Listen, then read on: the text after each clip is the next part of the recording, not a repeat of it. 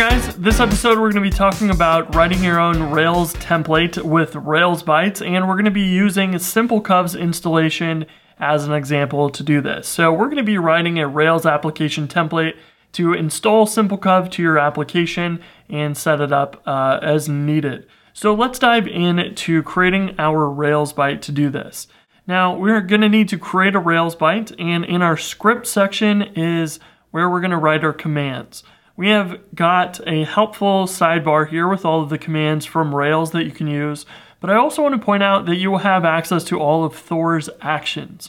One of those is prepend to file, which we're going to be using today. Um, but all of these are available to you because Rails application templates are built on top of Thor. So let's dive into the SimpleCov uh, example and how to install it. Now, if you aren't familiar, SimpleCov is a code coverage report generating tool. So it will monitor your test suites and generate a report to tell you how well covered your code is um, based upon your test suite that ran. So your Rails app templates have a special um, set of commands. One of those is the gem command, which looks very similar to what's in your gem file. That gem file is actually interpreted by Bundler and it installs and requires the gems for you. But as the gem command in the application template uh, is defined, this is actually going to just say, hey, go put this line in the gem file. So it's actually different, even though it looks exactly the same. Now, the second step that you need to do is run bundle install to actually install the gem. That's going to make sure that the gem is available. And this is something that is a little bit different than you might expect. Now in our new Rails application, if you were to specify this template, it's going to run bundler to install your gems automatically, and you can use the after bundle block. But Rails application templates can also be used against existing Rails apps. So we can use this to install SimpleCov in a brand new app or in an existing one. And we're going to take a look at the example of an existing app today. So we can leave this out and what will happen is this will simply add it to our gem file and do nothing else. It won't even install it. So if we were to add this in, um, this will run bundle on our existing application. So we can copy our script command to the clipboard and we can paste it in our terminal inside of our Rails applications folder. And this will add it to the gem file and then run bundle install. Now the problem is Bundler modifies your environment variables, and so installing SimpleCov here is going to fail because it's looking for SimpleCov in the wrong locations. So what we need to do is actually modify our script to run bundle with an unbundled env.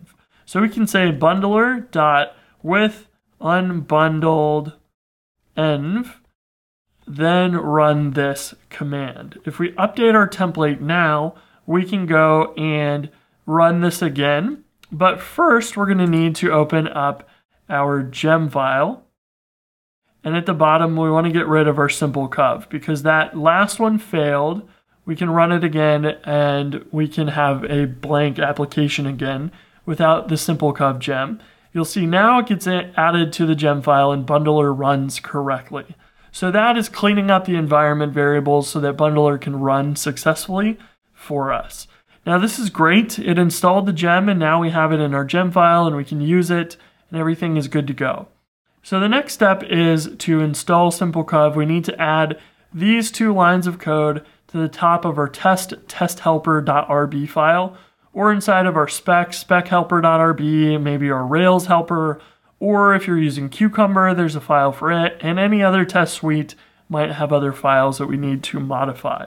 So we need to make sure we run these two lines of code in there somewhere. And so what we're going to do is um, write a little bit of code inside of our template to go do that. Now, the first thing that we need to do is look up a way to prepend to file. That's the doc I pulled up earlier. And we can just simply specify prepend to file, the file name, and we can either give it the string if it's a simple one, or we can give it a block and the return value of the block will be the content that is inserted. So if we said prepend to file test test helper.rb, we can then give it a multi-line string. So I'm going to use a here doc and we'll say template and we can paste in require simplecov simplecov.start and if we leave this new line in there we'll get a nice little new line inside of our file. So if we update our template here we can run it again in our applications directory and you'll see that it adds it to the gem file um, it doesn't need to do anything special this time around because it's already in the gem file. Runs bundler and then it prepends to our test test helper file. So now if we refresh here, we'll see simplecov is added just the one time because we had the matching um, insert from the last run. And then our test helper file has require simplecov, simplecov.start, and that new line that we wanted at the bottom. So this is inserting that correctly into our application. Now to make this template a lot more functional for other people, we can actually improve it by adding support for RSpec. So one of the coolest th things that we can do here is actually we can run regular Ruby code. So we can have a files array here, and we have test test helper.rb. We would want to check for spec spec helper.rb and we can add in any other files that we want there. And we can say files.each do file name.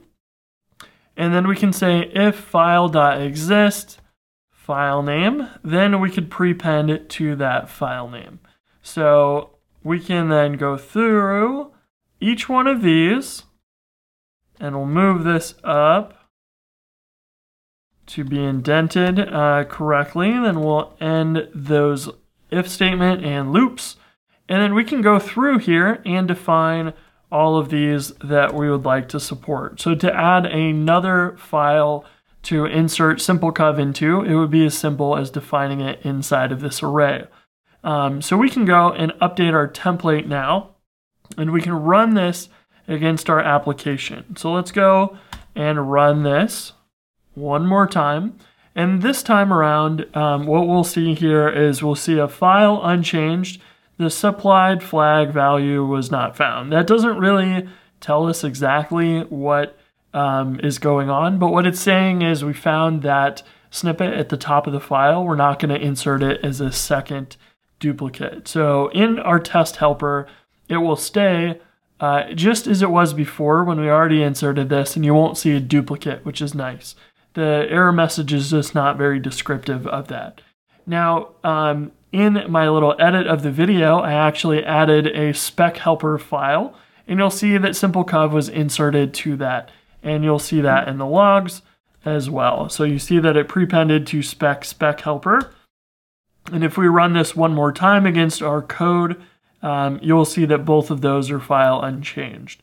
So this is working as expected, and we can support you know, Cucumber and other libraries that way. What's cool about this is you can go and ask the user, you know, are you using RSpec or Minitest? And this can go and run against that uh, specifically, but we can also build it in this way so that the user doesn't even have to be prompted. They can run the command to run your Rails application template to add simplecov and it will go ahead and run that for you. Now you can even go as far as saying, well, after we've installed simplecov, would you like to run your test suite and generate the test coverage? So that is an option that you could do. Um, you know, you could print out messages at the bottom, but you could definitely say, uh, let's ask the user if they would write, like to run their test suite.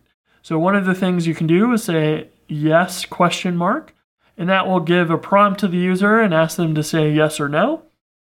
And if yes, you can run a command. So we could say, um, if yes, would you like to run your test suite and generate coverage reports? Then you could say run uh, or Rails command, really, is probably the one you should be doing. And you would say test. So this would run the Rails test command. You can see that in the Rails command example here. So you just spe specify Rails command db migrate if you want to migrate the database. If we want to run Rails test, we just specify test there. So we can run Rails command test. If so, So now if we run this again, we'll be prompted with that step and you can say yes and it will run Rails test. So that's going to generate inside of our coverage folder. We can open up coverage index.html in our browser and we'll see 100% covered in zero hits per line. So we don't have any code in our application, um, but that is all covered because we don't have any. So that's it for this episode on Rails application templates and how to create them. We set up SimpleCov. It's really, really easy to use, but the installation was a little bit manual and we can really easily automate that with the setup or install script using Rails bytes, which is awesome. So if you are the author of a gem, I highly encourage you to try writing a Rails application template.